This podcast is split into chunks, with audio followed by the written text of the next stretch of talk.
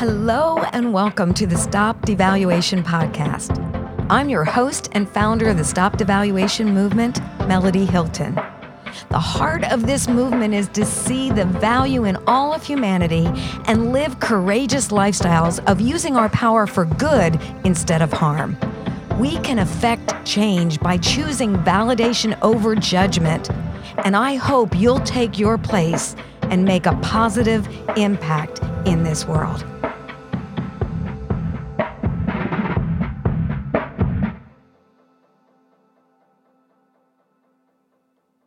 It is so easy for assumptions to be made about what a person can or cannot become.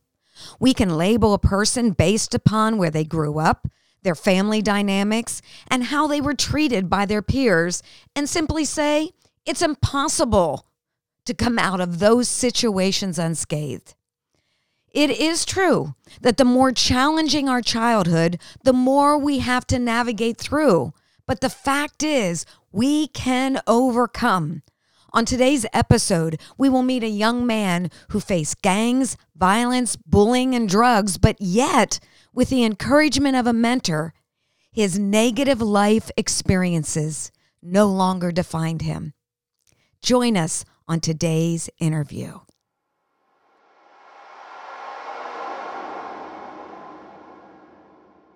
It is my honor and privilege to introduce you to this amazing young man that I've gotten to know over the last few years, Justin Tucker. Thank you so much for joining us, Justin.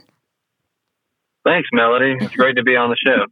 I'm really thrilled uh, to hear your story uh, because I know that your story will probably relate to so many people. So, could you share some things that happened in your life, maybe even as a child, that challenged you, that caused you not to see the fullness of your value or this amazing treasure that you hold? Well, yeah, it seems like there were a number of things really from my childhood growing up that would have um, caused me to believe those lies about myself and feel devalued, not good enough, etc. Um, the first thing, really off the bat, is just growing up without a father figure in my life. I was mm-hmm. raised by my grandmother and mother, and so it was a real struggle growing up, trying to find my place in life and with other people. As I was kind of awkward, so I didn't relate well to anyone. So it was hard to make friends. It seemed like Aww.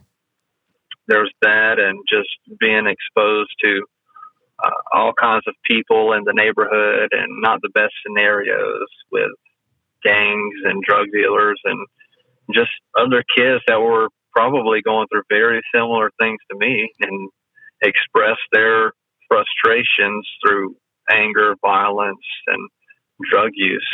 Wow. Like I'm yeah. I'm amazing. I knew a little bit, but I didn't realize you were in such a, a violent environment.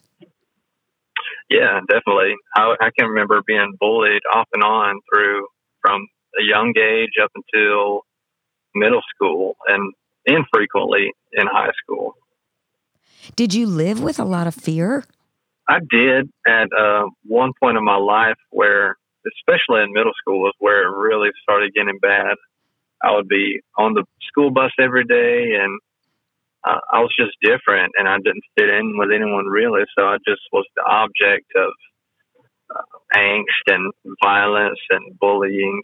I remember I would be wondering what would happen every day that I would get on there because it would always be something different, some sort of different scenario every day, and it was almost like, you know, like wanton violence. It was like not really just premeditated or anything like that, but it felt like every bit of it was planned and calculated, you know, like going through it. Because there would be things from rubber bands flying by me and hitting me in the head to portable CD player batteries that were, you know, obviously of no use anymore, hitting me in the head, and just people trying to incite me to anger and violence and to fight back or do anything like that. And even if I would refuse to fight back, sometimes I would still get hit in the face or, you know, just anything like that. That's a lot for a child to go through. So how how did that affect you emotionally in the sense of your value and your worth? Really, it was very hard for me to see value in myself and emotionally I just carried around a lot of uh, built up anger, turmoil, depression, anxiety, um, just really loneliness because I, outside of my grandmother and uh, family, I really didn't have anyone to relate to or talk with or get any sort of fellowship with. So I just kind of, I mean, I had friends here and there, you know, and not saying that everybody was my enemy, but I had a few friends off and on, but really it was mostly just me trying to, you know, go through the daily motions of like suppressing any and all emotions and wow. you know, just through that. And so you can imagine just any form of love that would be shown to me through grandmother or mother or anything, you know, would just be almost resented in a way, you know, because I would be questioning my value and other people's motives just mm. because of the mm. things that had happened to me. Wow, so it was very difficult for you to even receive love from those who did love you. Yes, definitely. Oh my goodness. And even you talked about, uh, you didn't use this word, but isolation. It was like you were in a survival mode, isolating yourself just to protect yourself. Yeah, exactly.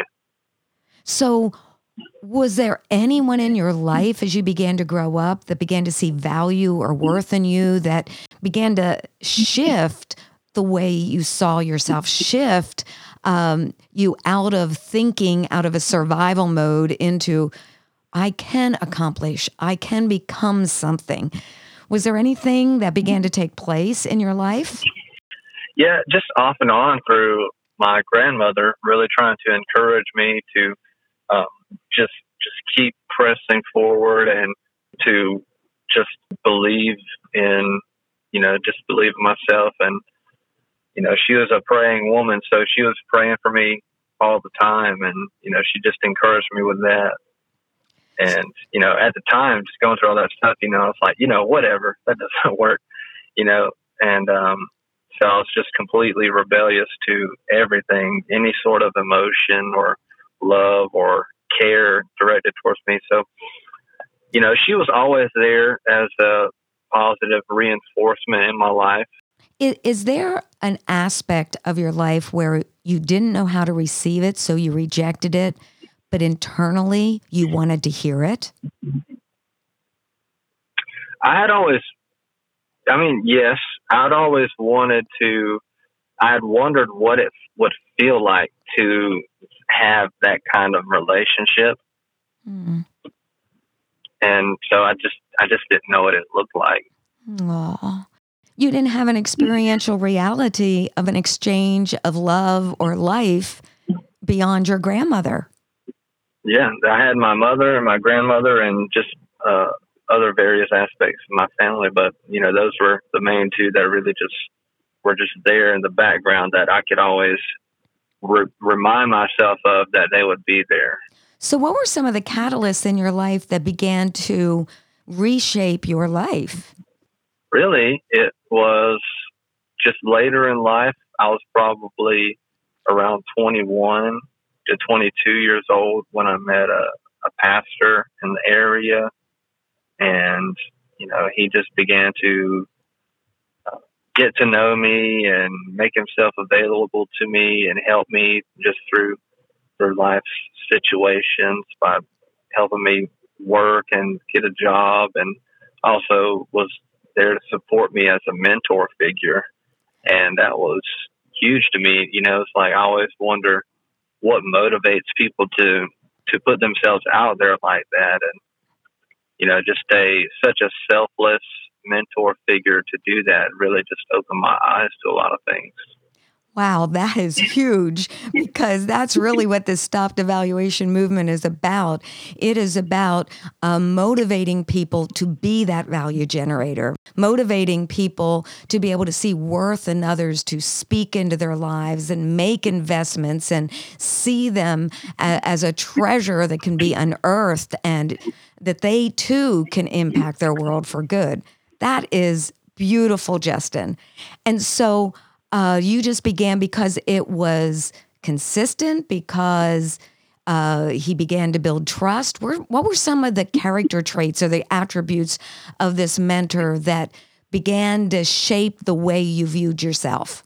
Well, really, it was just the aspects of a of a dad, really, oh. that I would always consider. You know what it would be like to have a dad growing up, and you know, just things along those lines. So just when this person just started reaching out to me in this way, it really just opened my eyes to, wow, this is what having a dad would be like because Aww. they're like, yeah, definitely so so selfless and you know just reaching out for for my good was really nothing in return. They didn't ask for anything really in return.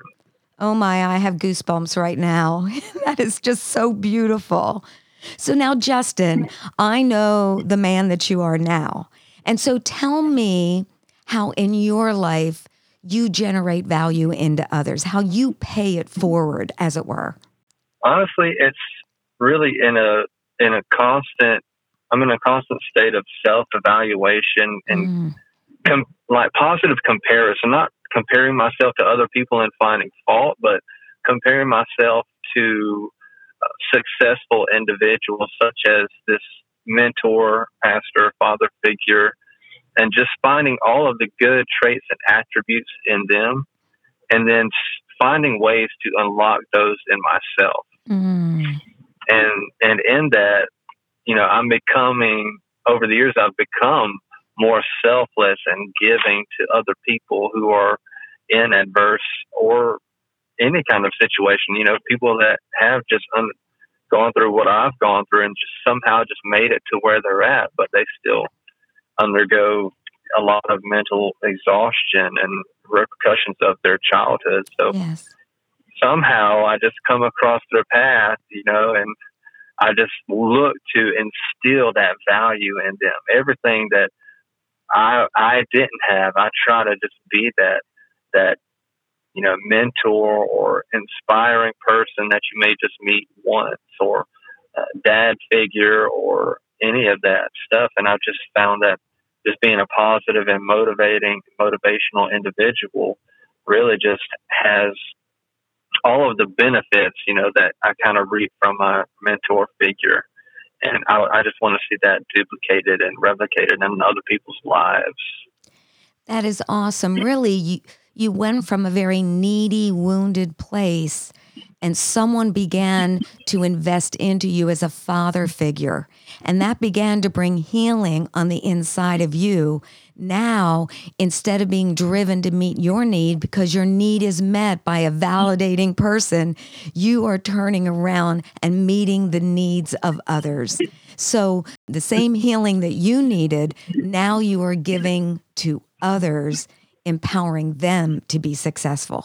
Exactly. Hey, and that's really fulfilling, isn't it? It really is. I mean, there's no no real joy like it, honestly. Yeah, it can be very addicting, uh, speaking life and courage and hope into people. yes, definitely. Oh, Justin, thank you so much for making this investment today. Thank you for being one that was willing to let go of the old to embrace the new, that's willing to assess themselves to become better, to impact their world for good. You are a good man, Justin, and I'm so honored to know you. Thanks so much, Melody. It's great chatting with you. Oh, you too. Thanks for joining us on My Story.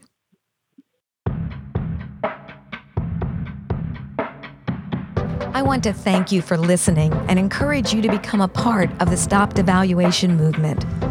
Be sure to like and follow hashtag Stop Devaluation on social media, subscribe to the YouTube channel, and visit stopdevaluation.com for more information and free resources. You can help spread the movement by sharing with others, leaving a review on Apple Podcasts, and most of all, by living a courageous lifestyle of using your power for good. Go out and value someone today. Your life matters, and you can make the world a better place. One word, one choice, one action of validation at a time.